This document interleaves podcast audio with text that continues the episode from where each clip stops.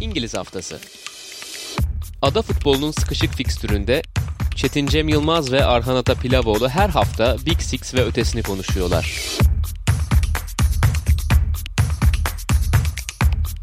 StatsBomb işbirliğiyle.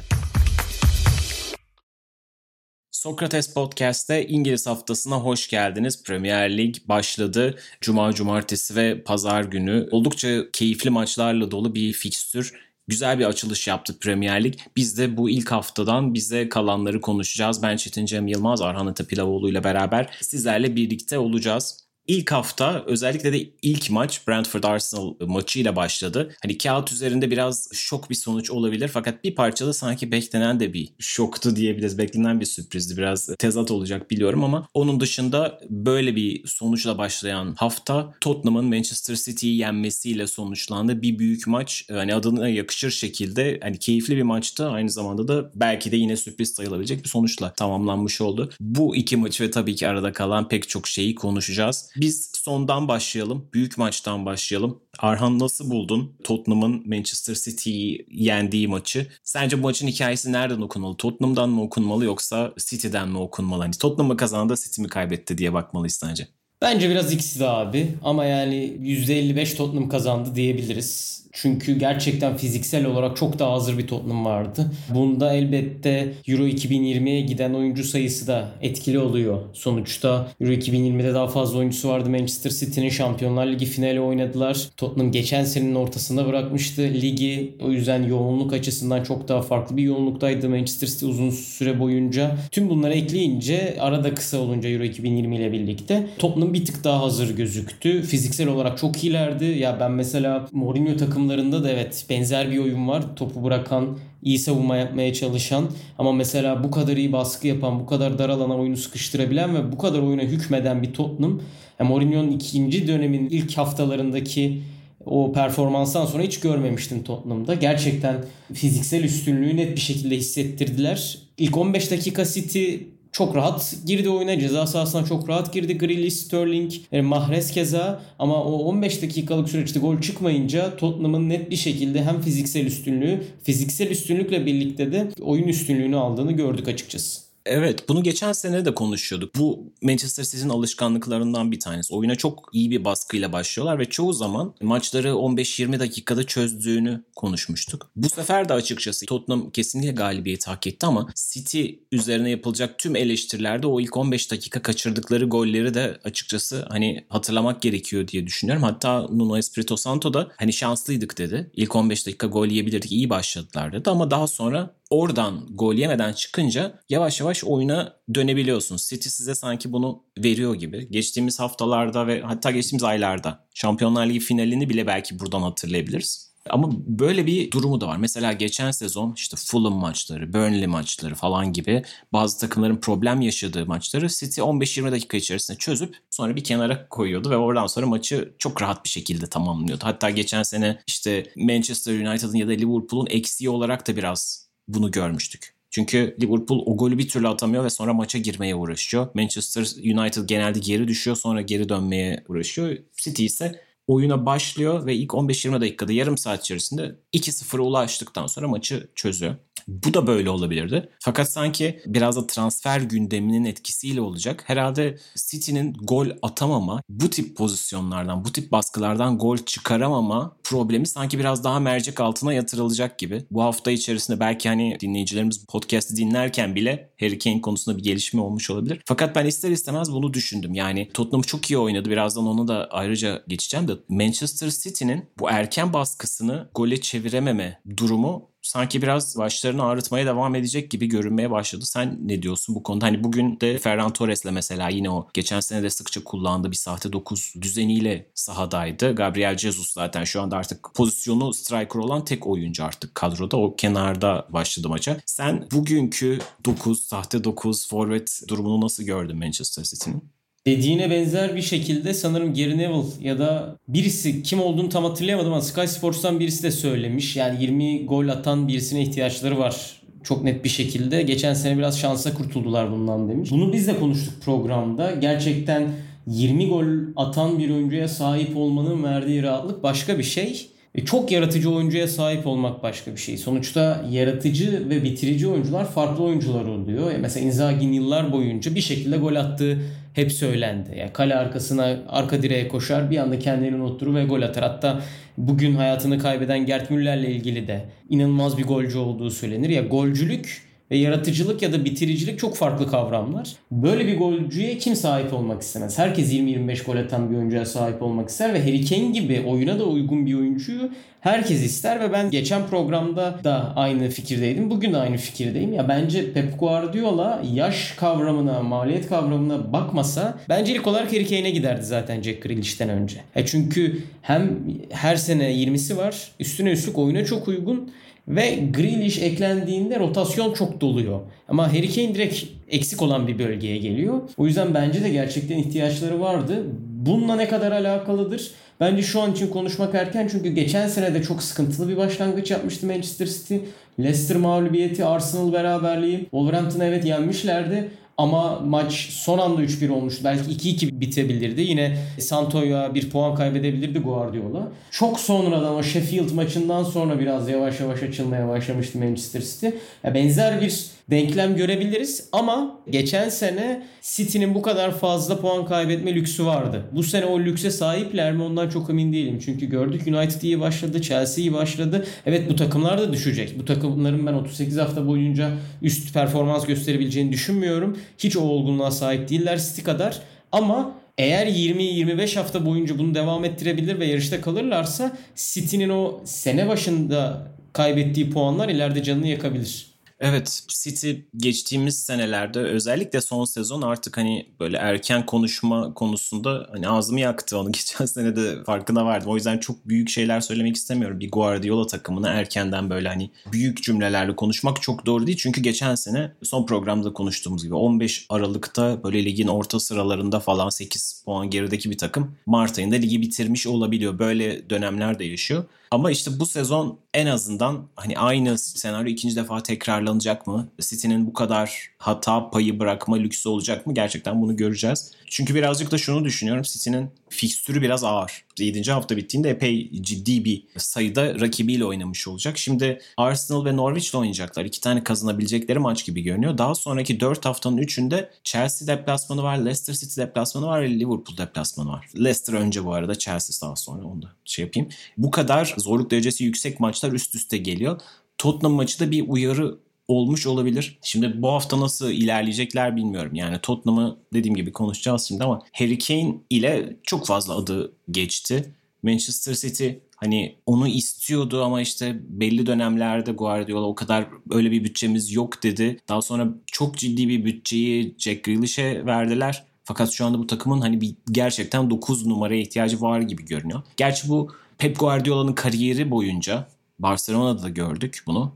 Hatta Bayern'deki ilk dönemlerinde Lewandowski'yi oynatmama gibi bir durumu da var. Lewandowski şu anki seviyesinde değildi daha bu kadar. Tabii ki çok özel bir golcüydü. Fakat hani o çok meşhur sonradan girip işte dokuz dakikada beş gol attığı maçta sonradan girmişti. Çünkü onu da oynatmıyordu. Öyle bir dönemi de vardı ve kariyeri boyunca bu tip formüllerden başarıyla da çıkmış bir teknik direktörden bahsediyoruz. Gerçi sonra Lewandowski yerini geri kazandı ama ayrı konu. Şimdi kesinlikle o dokuz numaraya ihtiyaçları var. İlla bir forvet almaları gerekiyor demiyorum ama hani bu sezon sadece Gabriel Jesus'la da geçmeyecek gibi görünüyor ki çünkü hani ilk planının da o olmadığı açık belli ki. Çünkü geçtiğimiz büyük maçları da düşününce, geçen sezonun sonundan itibaren alıp bu senenin de başındaki maçları düşününce ilk düşündüğü oyuncu o değil belli ki. İşte yerine Kevin De Bruyne, Ferran Torres falan gibi oyuncularla belki bir formül düşünüyor. Ama bu hikaye hani gerçekten konuşulmaya devam edilecek gibi görünüyor. Eğer Manchester City de hala markette ise Tottenham'ın bir parça daha eli yükselmiş, güçlenmiş olacak açıkçası. Ve işte istedikleri para ne bileyim yüz otuz mu yüz elli mi bilmiyorum. City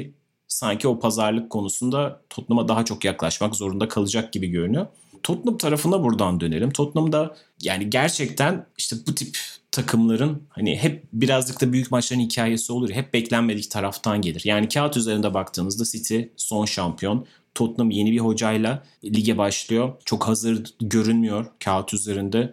Kulübün sembol oyuncusu antrenmanlara çıkmıyor ve dolayısıyla kadroda yok. Takımın tarihinin en pahalı oyuncusu Endombele O da kadroda yok. Yani bütün bunlar konduğunda gerçekten hani Manchester City'nin kazanacağı bir maç gibi görüyorsunuz. Fakat Tottenham gerçekten çok etkileyici bir performans gösterdi ve hani işte büyük takım reaksiyonu gösterdi. Tottenham her zaman bunları yapamamasıyla da eleştirilen bir takımdır falan ama Nuno Santo'yla ilk lig maçından çok iyi bir izlenimle ayrılmış oldu. Çok bence kritik bir galibiyetti. Şimdi buradan sonra Harry Kane takıma dönecek mi yoksa gidecek mi bilmiyorum ama kesinlikle çok iyi bir sınav verdiler. Biraz benim de etkileyici bulduğum şeylerden bir tanesi. Pochettino döneminde de işte Mourinho döneminde de Tottenham pek çok büyük maçı böyle oynamıştı. Kontratak ağırlıklı olarak. Hatta bazı sadece büyük maçlar değil. Bazen işte Southampton ya da West Ham gibi takımlara karşı da bunu yapıyordu. Yani bazen belli dönemler baskıyı çekip kontrataklarla çok yıkıcı bir etki yaratabiliyorlardı. Bu sefer ama hani Mourinho'nun takımları birazcık daha fazla savunma güvenliğini ön planda tutuyordu. Yani burada da çok fazla savunma odaklı bir oyun vardı. Fakat kontratak oyunu oynamak için her zaman illa otobüs çekmeniz gerekmediğini gösteren bir maçtı bu yani. Tam anlamıyla çok daha katı değildi. Geçişleri çok çok hızlı ve iyi yaptı Tottenham ve hani City ne kadar fırsat bulduysa Tottenham da o kadar fırsat buldu. Topla oynama sayılarına çok büyük bir uçurum görünebilir altmış beş otuz beş gibi. Fakat şut sayılarında öyle bir uçurum yok. Ve hücum alanlarında da iki takımı neredeyse eşit şekilde gördük. Çünkü hani boşlukları çok iyi kapattı Tottenham. Ve hücuma çok çabuk çıktı. Dolayısıyla top yine klasik olarak Manchester City'deydi. Fakat efektiflik anlamında çok denk bir oyun vardı. Fırsatlar anlamında da oldukça yakındı. Şimdi tam net X G sayılarına hakim değilim. Fakat birazcık göz testinden çıkarttığım buydu. Yani oldukça beğendiğim bir performans oldu bu. Son her zamanki gibi çok iyiydi. Bu sefer Lucas Moura da, o da bir istikrarsızdır ama yeteneğinin hepimiz farkındayız. Çok iyi bir oyun oynadı ve çok çalışkandı. Çok gitti geldi. Hani mesela ileride Harry Kane, geride de onun desteği Son olurdu kanatta. Bu sefer Son takımın ucundaki oyuncu olunca desteğindeki oyuncu da Lucas Moura oldu. Yani genel olarak çok etkilendiğim, başarılı bulduğum bir performanstı Tottenham adına. Birkaç cümle eklemek ister misin? Biraz uzattım ben burada Harry Kane falan derken. Abi bence de Tottenham gerçekten iyi bir oyun oynadı. Dediğin gibi o fiziksellik en net göstergelerden biriydi ki ben Santo'nun ilk antrenmanından sonra Twitter'da birkaç video klip görmüştüm Tottenham'ın paylaştığı. Ve inanılmaz bir kondisyon antrenmanı vardı. Gerçekten bir asker idmanı gibi. Çok etkilemişti beni ve zaten aslında Wolverhampton'daki dönemini görünce de gerçekten çok fiziksel oyunculara sahip olan Jimenez gibi, Traore gibi, Saiz gibi böyle oyuncularla da oynamayı bilen ve böyle bir yapının üstüne oyun inşa etmeyi bilen bir teknik direktör zaten Santo. Ve Tottenham'da Mourinho'dan sonra böyle bir oyuna aslında alışkın. Birlikte bu açıdan da iyi bir sinyal verdiler bence geleceğe dair ama şöyle bir ekleme yapmak istiyorum. Tottenham'ın bugünkü iyi oyunu kesinlikle Tottenham'a büyük bir paye çıkarmak gerekiyor. Ama bu kadar fazla geçiş oyunu bulmalarında Manchester City'nin çok iyi hücum edememesinin de bir etkisi var. Hücum edememelerinin temel sebebi Tottenham'ın yaptığı birebir savunmalar. Buna hiçbir eklemem yok. Højbjerg'in Grealish'i tutması, Tanganga'nın Sterling'i tutması, bu birebir savunmalar City'nin gerçekten iyi bir şekilde sete oturamamasına ya da o geçişleri çok istediği gibi yapamamasına neden oldu. Ama Manchester City iyi savunma yapmayı iyi hücum ettiğinde başarabilen bir takım. Çünkü hep konuşuyoruz. Toplu oyunla savunma yapıyor aslında Manchester City. Doğru bir şekilde yerleştiğinde o kontra atakları da çok fazla vermiyor. Doğru bir şekilde yerleştiğinde daha az geçiş hücumu veriyor. Bugün çok fazla geçiş hücumu vermelerinin temel sebebi çok iyi hücum etmemelerinden kaynaklanıyordu bence. Yani o akın değiştiren, kanat değiştiren pasları atacağım derken top kayıpları oldu ve çok hızlı geçişler yedi. Özellikle Mendy, Sterling ve Grealish üçgeni bir türlü doğru çalışmadı. Çünkü zaten Mendy hata yapmaya çok müsait biri. Jack Grealish şu an yeni yeni ısınıyor. Biraz fazla topla oynayınca Højbjerg bastı, skip bastı, Tanganga geldi oraya. O aralarda dediğim gibi iyi hücum edememe aslında Manchester City'nin kalesinde geçiş olarak kendine yer buldu. O geçişler de zaten City'nin ilerleyen dakikalarda yavaş yavaş oyundan düşmesine de neden olan unsurdu bence. Evet, City'nin aslında bütün transfer döneminde santrfor üzerine yoğunlaşması, en azından yazılması. Tabii Agüero'nun gidişinden sonra bir santrfor transferi çok belirgin bir ihtiyaç gibi görünüyordu, doğru. Ama diğer tarafta takımın bazı eksikleri de hala sanki ortada gibi. Bugün gerçi hani Ake'nin oynaması şeyde de öyle oynamıştı, Leicester City maçında, Community Shield'da da.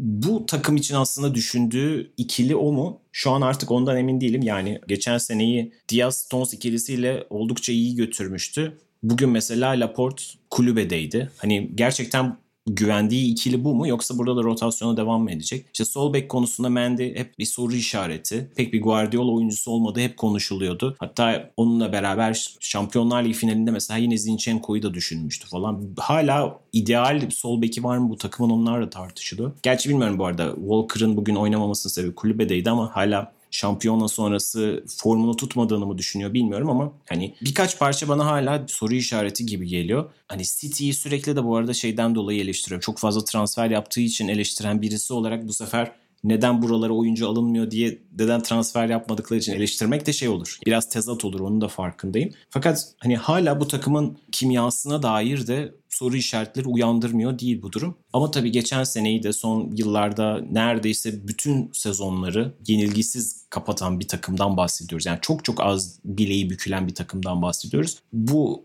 kimyayı sene içerisinde yavaş yavaş oturtan bir hoca. Dolayısıyla bu soruların belki cevapları alınacaktır. Fakat dediğim gibi kadrolar geldiğinde hep bir soru işareti uyandırıyor Guardiola kadroları. Ve eğer işte tabii ki sonuç da alınamazsa haliyle insanlar işte bu, bu taraftardan okuyorlar. Yani bu City Guardiola'nın onuncu haftada da görmek istediği City mi, yoksa şu anki işte şartlar mı buna zorluyor, ondan emin değilim. Fakat bir tuhaflık, bir ritim bozukluğu var gibi görünüyor bu City'de bildiğimiz City'lere oranla. Katılıyorum abi. Yani o zaten geçen senelerde de konuştuğumuz hem bir sıfır geriye düşünce City'nin neler yapıp yapamayacağı, bir de iki sene önce Liverpool'un şampiyon olduğu dönemde oyunun elli altmış metreye yayıldığında City'nin tamamen işlevsizleşmesi tedirgin etmiş olabilir Manchester City. Ama Semli güzel bir tweet atmıştı bugün. Aslında bütün olayı bu şekilde özetleyebiliriz bence. Guardiola basın toplantısında benzer bir şey söylemiş zaten. Ya bugün gerçekten sıkıntılı bir görüntü verdi Manchester City. Geçişte çok kırılgan gibiydi. Çok fazla geçiş verdi. İyi hücum edemedi. Ama bunlar çözülemeyecek şeyler mi? Çözülebilecek şeyler. Guardiola'nın takımları zaten hep yaşadığı sıkıntılar bunlar. Zaman zaman iyi hücum edemediğinde çok fazla kontra tehdidi yiyor. E bunları zaten sene içerisinde her zaman çözmüş bir teknik adam. Hatta otuz sekiz değil kırk sekiz hafta olsa belki lig hep şampiyon olabilecek bir yapı kurabilir uzun vadede. O yüzden bunu da bir şekilde ben halledip ritim bulabileceğini düşünüyorum City'nin. Dediğim gibi tek oradaki çekincem fiksürün zorluğu ve artık geçen seneye nazaran şampiyonluk adaylarının çok daha güçlü gelmesi.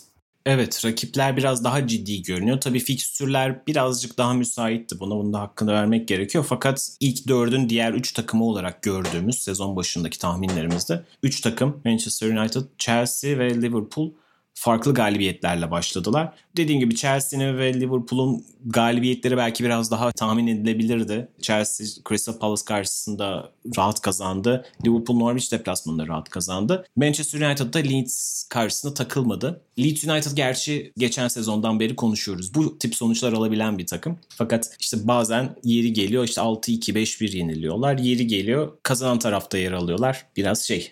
Rus ruleti gibi bir takım. Manchester United'a da direnemediler. Özellikle ikinci yarının başındaki arka arkaya gelen gollerle maçın rengi bir anda değişti.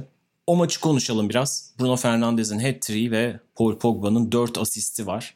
Yani gerçekten göz alıcı bir başlangıç bunlar. Keyifli bir maçtı. Birazcık da işte Leeds United taraftarının, genel olarak bütün hafta boyunca aslında bütün hafta sonu boyunca Premier Lig taraftarlarının futbolu, o maçlarda olmayı ne kadar özlediğini gördük. Atmosferler çok iyiydi, ondan da bahsetmiş olalım. Fakat bu maç gerçekten çok daha hani sayısal olarak da gol sayısı anlamında ve kazanan Manchester United'ın liderliğe oturması anlamında da hani bir parça daha öne çıkan bir maçtı gibi düşünüyorum. Sen nasıl buldun Manchester United'ı? Özellikle hani Pogba'nın ve Fernandes'in dönüşü diyelim. Hani birazcık yazın Fernandes özellikle çok iyi bir performans turnuva çıkartamamıştı. Paul Pogba geçen sezonun sonunda birazcık istikrarsız bir grafik sergilemişti. Bunlara tafen dönüşü dedim. Sen nasıl buldun Manchester United'ı ve bu yıldızları?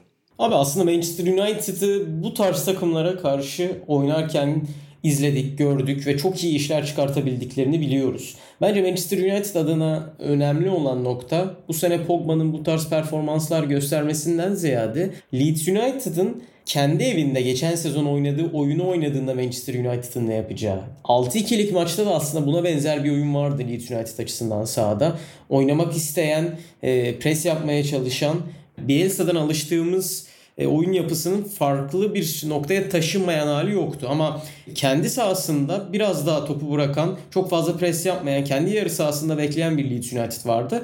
Ve o gün Manchester United o takımı açmakta biraz zorlanmıştı. Manchester United kendisine karşı oynayan takımlara, topu alan takımlara, bir şeyler yapmak isteyen takımlara karşı mükemmel oynuyor. Yani bu Ole Gunnar Solskjaer göreve geldiği günden bu yana gördüğümüz bir oyun yapısı. Manchester City'yi çok fazla kez zora sokmalarının aslında temel sebebi de bu. Belki bu sene Chelsea'yi zora sokma sebepleri de bu olacak. Liverpool'u o inanılmaz sezonda ilk beraberliğini aldıklarında yaptıkları iş de buydu. Bu tarz takımlara karşı zaten Manchester United mükemmel oynuyor ama bu maç özelinde birkaç şey söyleyeceksek ben adam adama savunmayı mükemmel şekilde kurguladığını söyleyebilirim Manchester United'ın. Şu şekilde, Leeds United'ın zaten adam adama savunma yaptığını biliyoruz Marcelo Bielsa ile birlikte ve bu adam adama savunmanın bazen çok kırılgan olabileceğini de biliyoruz. Solskjaer bunu gerçekten mükemmele yakın kurgulamış. Daniel James'i zaman zaman sol kanada atması, Robin Koch'la Fernandez'i eşleştirmesi, Greenwood'la Strike'ı eşleştirmesi ve Strike gezdiğinde Greenwood'la birlikte o arada bulunan alanlara Pogba'yı sokması, Fernandez'i sokması, Daniel James'i sokması, gerçekten çok iyi kurgulanmış bir hücum planı vardı. Hatta sanırım dördüncü goldü. Yine Greenwood çekti sağ stoperi. Robin Koch zaten bununla Fernandez'le eşleşmişti. O boş alana koşu attı. Ve tabii ki Fernandez biraz daha hızlı olduğu için golle buluştu. Greenwood'a uzun toplar da aslında bunun bir göstergesi. Uzun top atınca Leeds United savunmasından birisi adam adama eşleştiği için oyuncuyla gidiyor ve yerini terk ediyor aslında. O boşalan alanlara da Manchester United pek çok oyuncuyla koşu attı. Pogba ile attı, Daniel James ile attı. Dediğim gibi Bruno Fernandes ile attı. Bu uzun toplarla veya adam adama eşleşmeyi bir manipülasyon şekliyle çok iyi kullanmış, çok iyi kurgulamış Ole Gunnar Solskjaer ve aslında Paul Pogba'nın burada dört asistle ortaya çıkmasında da bence yine o adam adamadaki zaaflar yatıyor. Çünkü sağ bekte Eiling mi tutacak yoksa sağ stoper mi tutacak, Robin Koch mu tutacak? Çünkü Paul Pogba evet sol kanat gibi diziliyor ama tam bir sol kanat oyuncusu da değil. Yeri geliyor içte konumlanıyor, yeri geliyor Greenwood'un yanına geçiyor ya da gerçekten bir kanat oyuncusu gibi oynuyor. E çok gezgin bir rolde olduğu için Leeds United bence onu kime vereceğini de şaşırdı savunma olarak. Yani Eiling mi tutacak, Robin Koch mu tutacak, Strike mi tutacak, onu tam çözemediler. Ve orada boş alanları buldukça Paul Pogba çok farklı bir oyun yapısı kurguladı. Zaten rakip kaleye yakın olduğunda, zaten boş alanları bulduğunda çok farklı işler yapabiliyor. Yani bu dört asist, evet Paul Pogba'nın bireysel becerileri, özellikle attığı paslar inanılmazdı. Ama mesela Fred'e yaptığı son asiste olduğu gibi o boş alanları da Solskjaer'in kurguladığı yapı bence Paul Pogba'ya verdi bu maçta. Evet, gerçekten hani o Greenwood'a yaptığı asist başka bir tip bir asist. Çok güzel bir uzun top. Hani eski takım arkadaşı Pirlo tadında ama Fred'e yaptığı asist başka. Çünkü o koşusuyla beraber hani kanat gibi yapıp sonra da işte boşluğu görmesi falan filan. Çok güzel bir spektrumda asistler sundu gerçekten. İşte Pogba bunu zaman zaman yapıyor. Bunu ne kadar sürdürecek bilmiyoruz ama çok görkemli, keyifli bir performanstı Manchester United adına. Bu arada Manchester United'ın şöyle bir fikstür avantajı olduğundan da söz edelim. Hani diğer takımlar çok sık karşılaşacaklar Ekim ayına kadar. Manchester United Ekim ayına kadar hiç Big Six takımlarıyla karşılaşmıyor. Şu anki fikstürlerinde Southampton'la oynayacaklar, Wolverhampton'la oynayacaklar. Sonrasında Newcastle, West Ham, Aston Villa, Everton. Ta Ekim ayının ortasında işte arka arkaya orada sert bir periyoda girecekler yani. Leicester, Liverpool, Tottenham, Manchester City diye böyle üst üste bir şey geliyor ama hani bir sekiz maç çok ciddi bir kredi biriktirebilir Manchester United. Öyle bir avantajla giriyorlar. Bakalım. Fikstür avantajı tabii enteresan. Sonuçta neticede herkes, kimisi bunlara biraz daha şey yaklaşır. Herkes birbiriyle oynayacak bir noktada falan diye ama lige iyi bir başlamak, o ritmi yakalamak, kazanma alışkanlığı ve rakiplerinize biraz gösterdiğiniz o otorite, işte belki bir iki maçlık kredi başka şeyleri getirebiliyor bazen.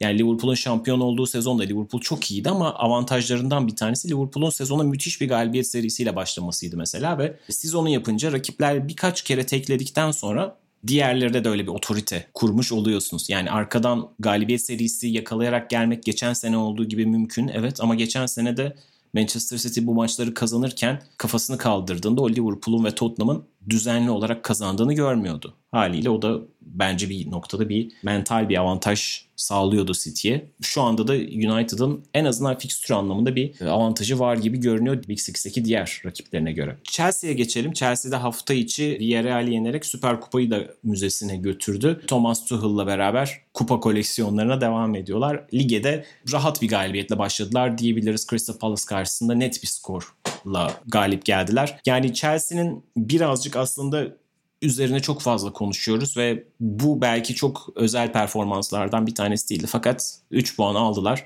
ve yollarına devam ettiler. Hani birkaç hikaye burada belki öne çıkıyor. Özellikle ön taraftaki rotasyon yine devam etti. Bu sefer Pulisic öne çıktı ve golünü de attı. Ve enteresan bir hikayeydi. Bu sefer Lukaku'nun, geçen hafta konuşmuştuk aslında ama Lukaku'nun resmen Cuma günü açıklanmasıydı. Bu maçta oynanmayacağım fakat Arsenal maçına sahada olacağı açıklandı. Dolayısıyla Lukaku'lu bir Chelsea başka bir şey vaat edecek haliyle. İşte geçen programda konuşmuştuk, şu anda gol katkısı tartışılır düzeyde olan Werner'in belki üzerinden bir baskı kalkacağı ve daha üretken olabileceği, belki golleriyle ve asistleriyle daha fazla ön plana çıkabileceği bir yapı söz konusu olacak. Fakat genel olarak sanki Chelsea konuştuğumuza göre, yani benim zaten şampiyonluk adayımdı, senin de City'yi en çok zorlayacak takım olarak öne çıkardığın takımdı. Herhalde Crystal Palace maçı tek başına bir ölçü değildir belki ama güvenli ve sağlam bir başlangıç yaptı diyebiliriz herhalde. Ne dersin? Kesinlikle öyle abi. Yani şöyle mesela istatistiklere ben hiç inanmıyorum. Özellikle sene başında işte şu an Manchester City'nin şöyle bir istatistiği konuşuluyor. Guardiola geldiğinden beri, hatta özür dilerim iki bin yediden beri galiba üç maç üst üste hiç yenilmemiş Manchester City resmi karşılaşmalarda. Emin değilim, ya Guardiola geldiğinden beri ya da iki bin yediden beri, ikisinden biri. Ama şöyle bir şey var, birisi Community Shield maçı. Yani ilk resmi maçı böyle alıyorsak e, tabii ki o zaman farklı istatistiklere gidebiliyoruz. Premier Lig'de üç maç üst üste yenilmesi evet farklı bir nokta.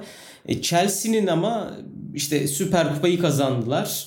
Üstüne Premier Lig'de ilk maçlarını kazandılar. Kazanınca farklı, kaybedince farklı okunabilecek istatistikler bunlar. O yüzden Chelsea kazanma alışkanlığını devam ettirme açısından önemli bir galibiyet aldı. Yani Crystal Palace'ı kazanmasının, onlara karşı galibiyet almasının bir önemli yanı da şu. Çünkü sıkıntılı bir fikstüre giriyorlar. Arsenal, Liverpool, Tottenham, City sanırım altı hafta içerisinde bu dört takımla oynayacaklar.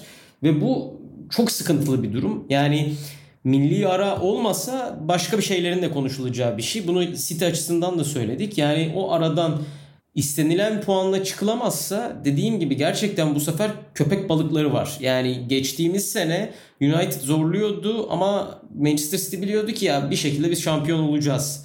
Biz puan kaybetsek de, Şampiyonlar Ligi'ne kafamız gitse de biz bu ligi vermeyiz. Ama böyle bir durum yok şu an. O yüzden Chelsea'nin kazasız bir şekilde, fire vermeden bir şekilde Palace'ı mağlup etmesi önemliydi. Ve bence bunu çok zorlanmadan yaptılar. Ve artık ben bu hissiyatı iyiden iyi almaya başlıyorum Chelsea'den. Yani Chelsea'yi hangi takım yenecek? Hangi takım Chelsea'ye zorluk çıkartacak? E bu hissiyata sahip olmak da zaten bir şampiyonluk adayı olduğunuzun göstergesidir bence. Çünkü Liverpool'un o inanılmaz sezonunda da ben her zaman şöyle oturuyordum televizyonun karşısına. Ha, bakalım Liverpool kaçıncı dakikada gol atacak? Yani seksen beşte bile sıfır sıfırsa yok, doksanda bir şekilde Liverpool atar mantalitesiyle izliyordum maçları. Chelsea'de de bu bende biraz yavaş yavaş şu şekilde oluşuyor. Evet, Crystal Palace iyi bir takım. Bir sıkıntı çıkartabilir ama muhtemelen yenemeyecek. Bu bence değerli bir şey. Chelsea'de de bu Tuchel geldiğinden beri o kazanma alışkanlıklarını da üstüne koya koya, Şampiyonlar Ligi üstü Süper Kupa,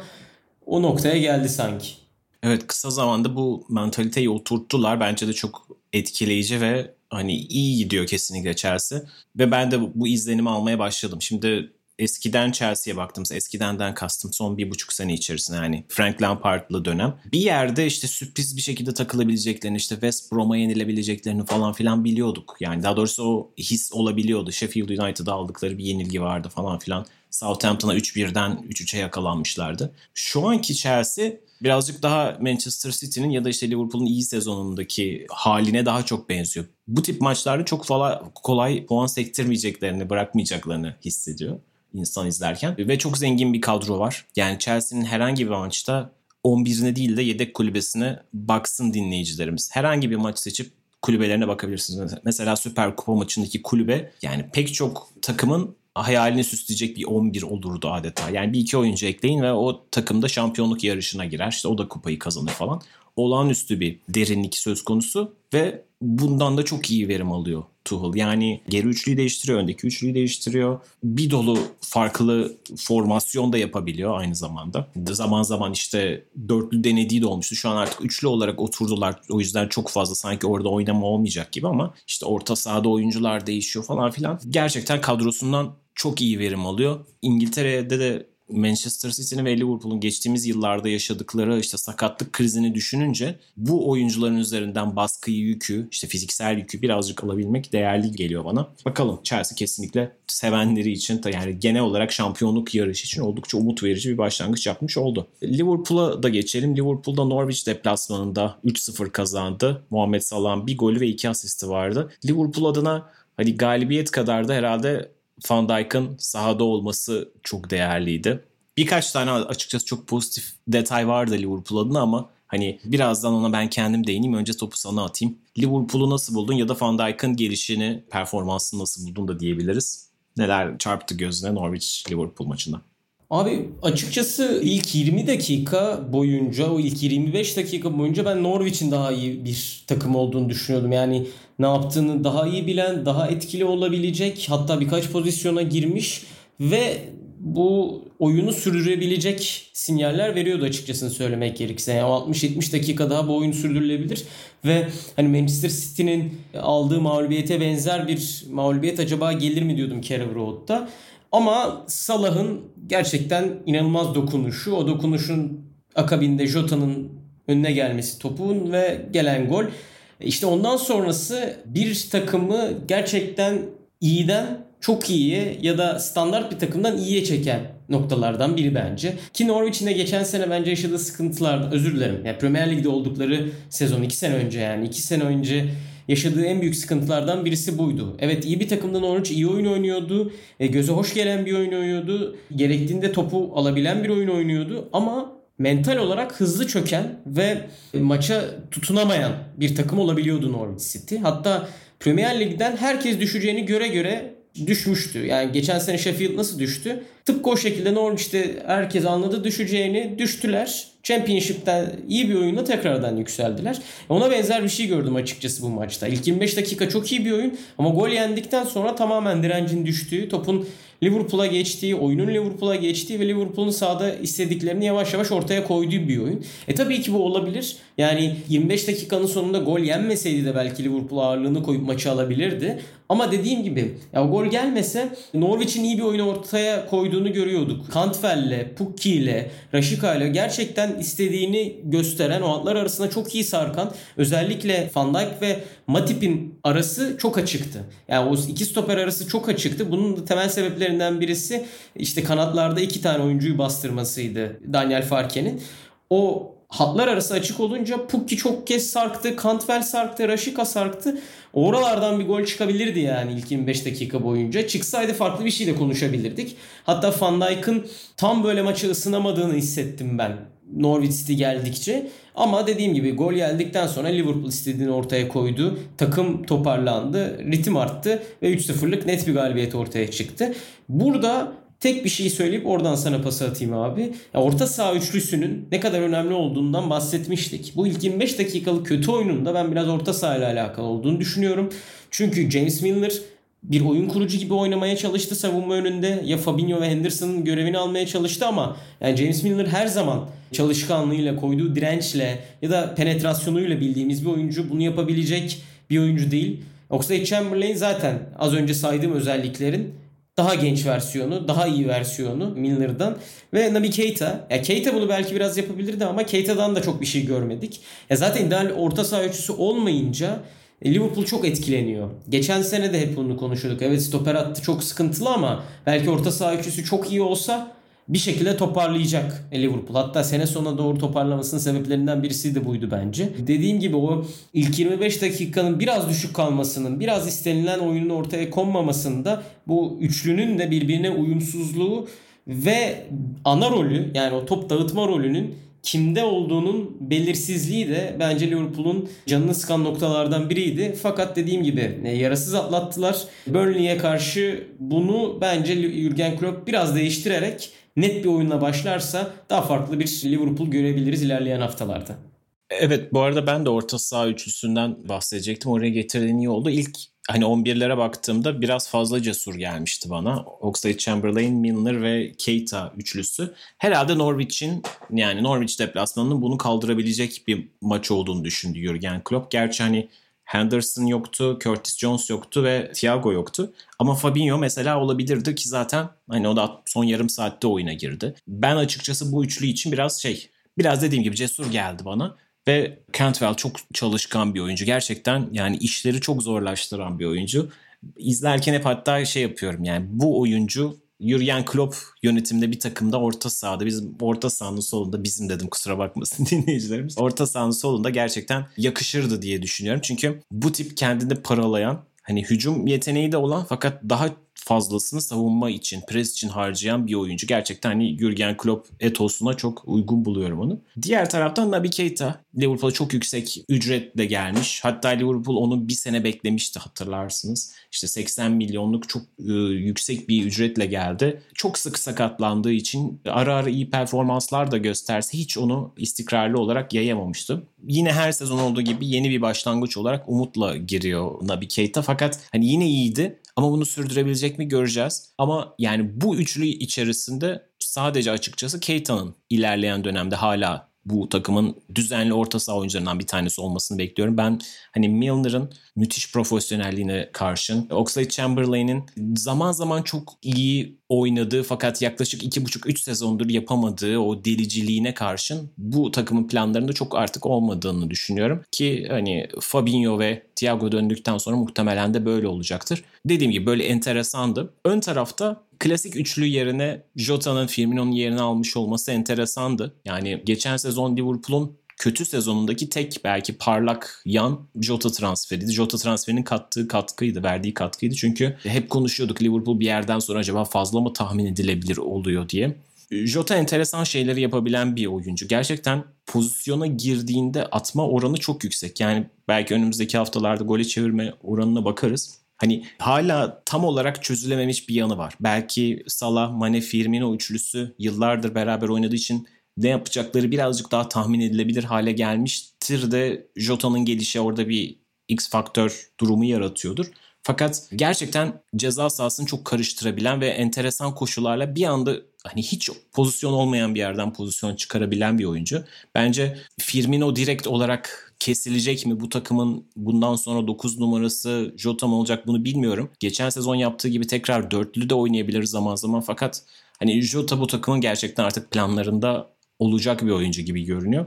Ve herhalde biraz da Salah'tan bahsetmek gerekiyor. Salah çok enteresan bir istatistik. Üst üste beş sezonda da açılış haftasına gol atan ilk oyuncu oldu. Premier Lig tarihinde enteresan bir detay. Kendi Premier Lig gol sayısı doksan sekize ulaştı. Çok sık olarak hani Salah İşte ve Mane iletişimsizliği eleştirileri yapılıyordu son bir sezondur falan. Salah'ın tırnak içinde bencilliği konuşuluyordu. Fakat Salah bugün hani belki ona tepki olarak belki de tamamen hani içgüdüsel olarak inanılmaz asiste dönük bir oyun oynadı. Yani iki asist yaptı. üç sıfırdayken de çok net bir pozisyonda normalde çoğu zaman kendisini vuracağı bir pozisyona topu Firmino'ya bıraktı. yetmişinci, yetmiş beşinci, sekseninci dakikalar civarında böyle bir pozisyon daha yaşandı. Yani Liverpool adına enteresan bir dönem çünkü Liverpool'da pek çok oyuncunun sözleşmesi iki bin yirmi üçte bitiyor ve Liverpool takip edenler görmüştür. Yakın zaman içerisinde işte Alisson'un sözleşmesini uzattı, Van Dijk'ın sözleşmesini bu hafta uzattı.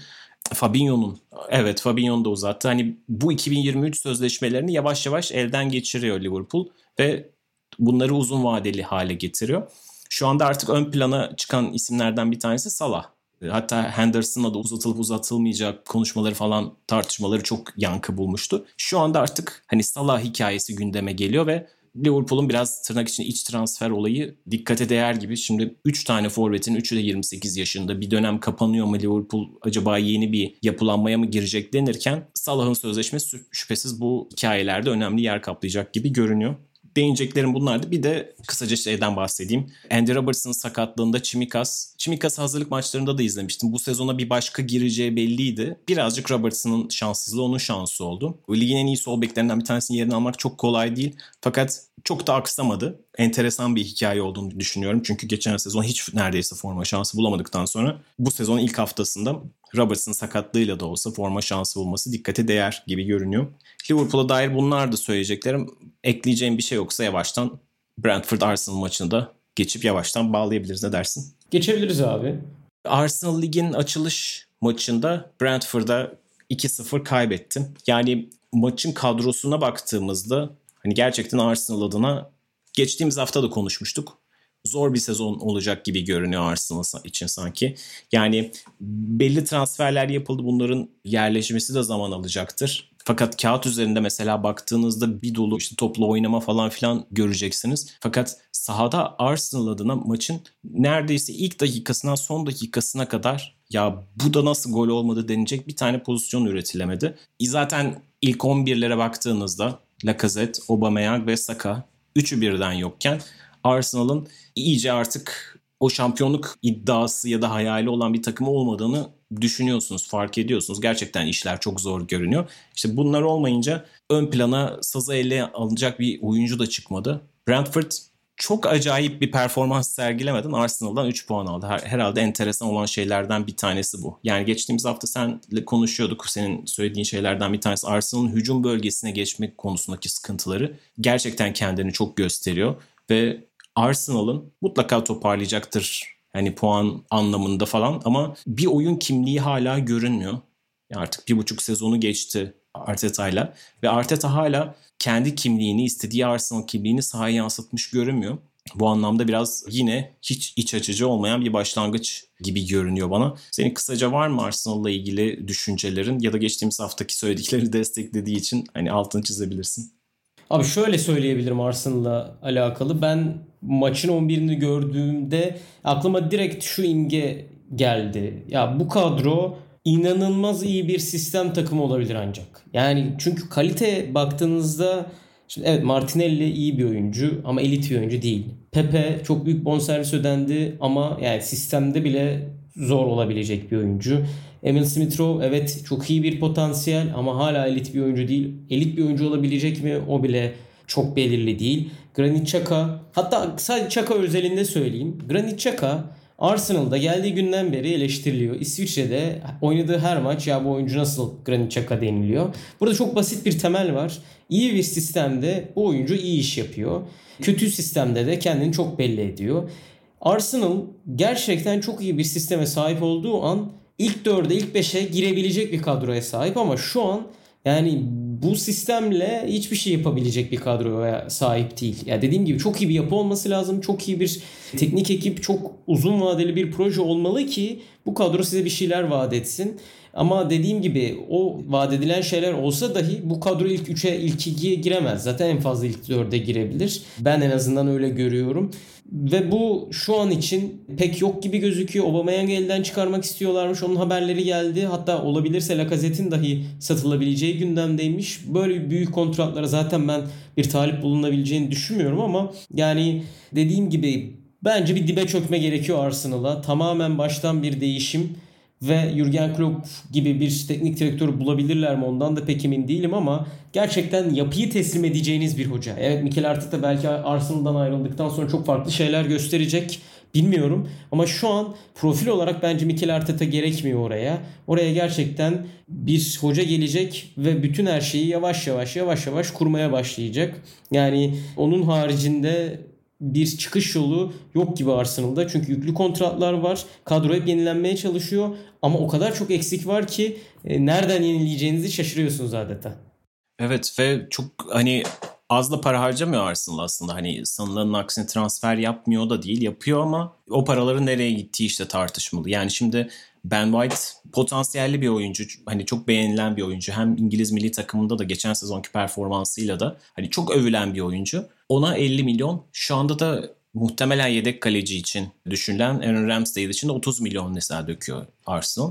Şu anki pazarda bir seksen milyon bir transfer döneminde çıkartan takım çok az. Ki hala hazırda zaten iki tane daha yapmışlardı. Bunlar, bu kaleci ve savunma bu takımın en kritik iki pozisyonu muydu dokunuş gerektiren? Yani bu çok tartışılır. E geçen sezon Partey gibi aslında aynı pozisyonda Avrupa'nın iyi oyuncularından sayabileceğimiz bir oyuncuyu almışlardı.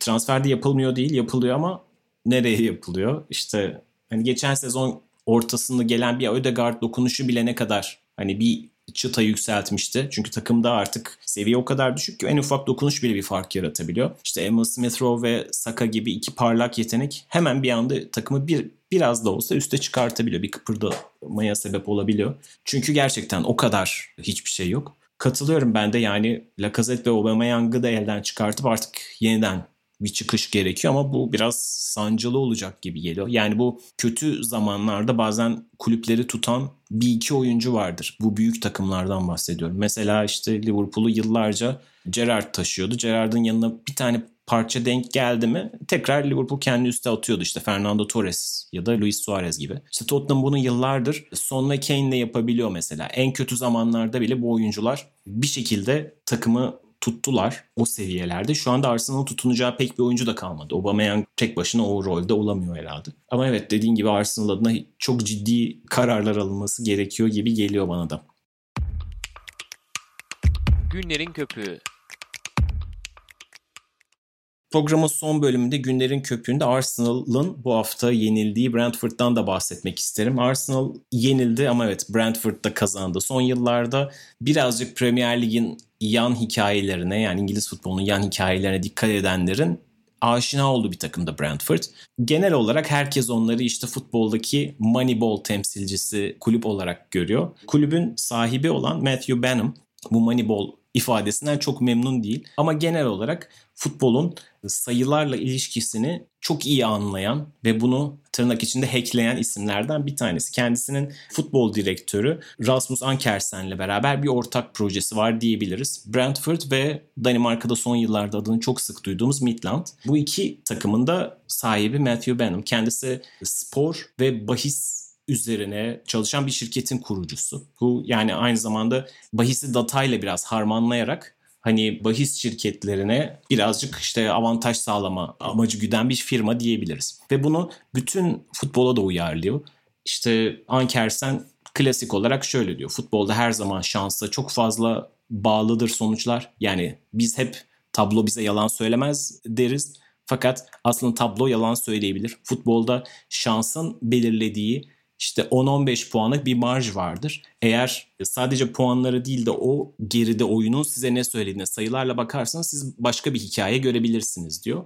Ve gerçekten de yıllar içerisinde yaptıkları da bunu doğruluyor. Brentford yıllardır çok ucuz fiyatları oyuncular alıp satan ve bunu karlı bir iş haline getirebilen bir kulüp. Geçtiğimiz yıllarda işte Aston Villa'da izlediğimiz Jota, şu anda Brighton'da izlediğimiz Mopai gibi pek çok oyuncuyu çok ucuz fiyatları alıp çok ciddi meblağlara satarak bunu iyi bir model haline getirmişlerdi. Şimdi Premier Lig'de de bu mücadelelerine devam ediyorlar. Sporun datayla birleştiği nokta üzerine son yıllarda çok konuştuk. İşte Liverpool'un Leicester City'nin başarısı ortada. Brentford'da bunun çok daha düşük imkanlarla yapılabileceğinin bir örneği gibi görünüyor. Ve ilk haftada da kazanmaları hani enteresan oldu. Bundan sonra da daha fazla dikkatler üzerlerine çevrilecektir diye düşünüyoruz. Ve siz de izlemeye devam edin deriz. Ve biz de böylece sezonun ilk haftasının ardından yaptığımız İngiliz haftasını noktalamış olalım. Önümüzdeki hafta tekrar sizlerle birlikte olacağız. Dinlediğiniz için teşekkürler. Hoşçakalın. Hoşçakalın.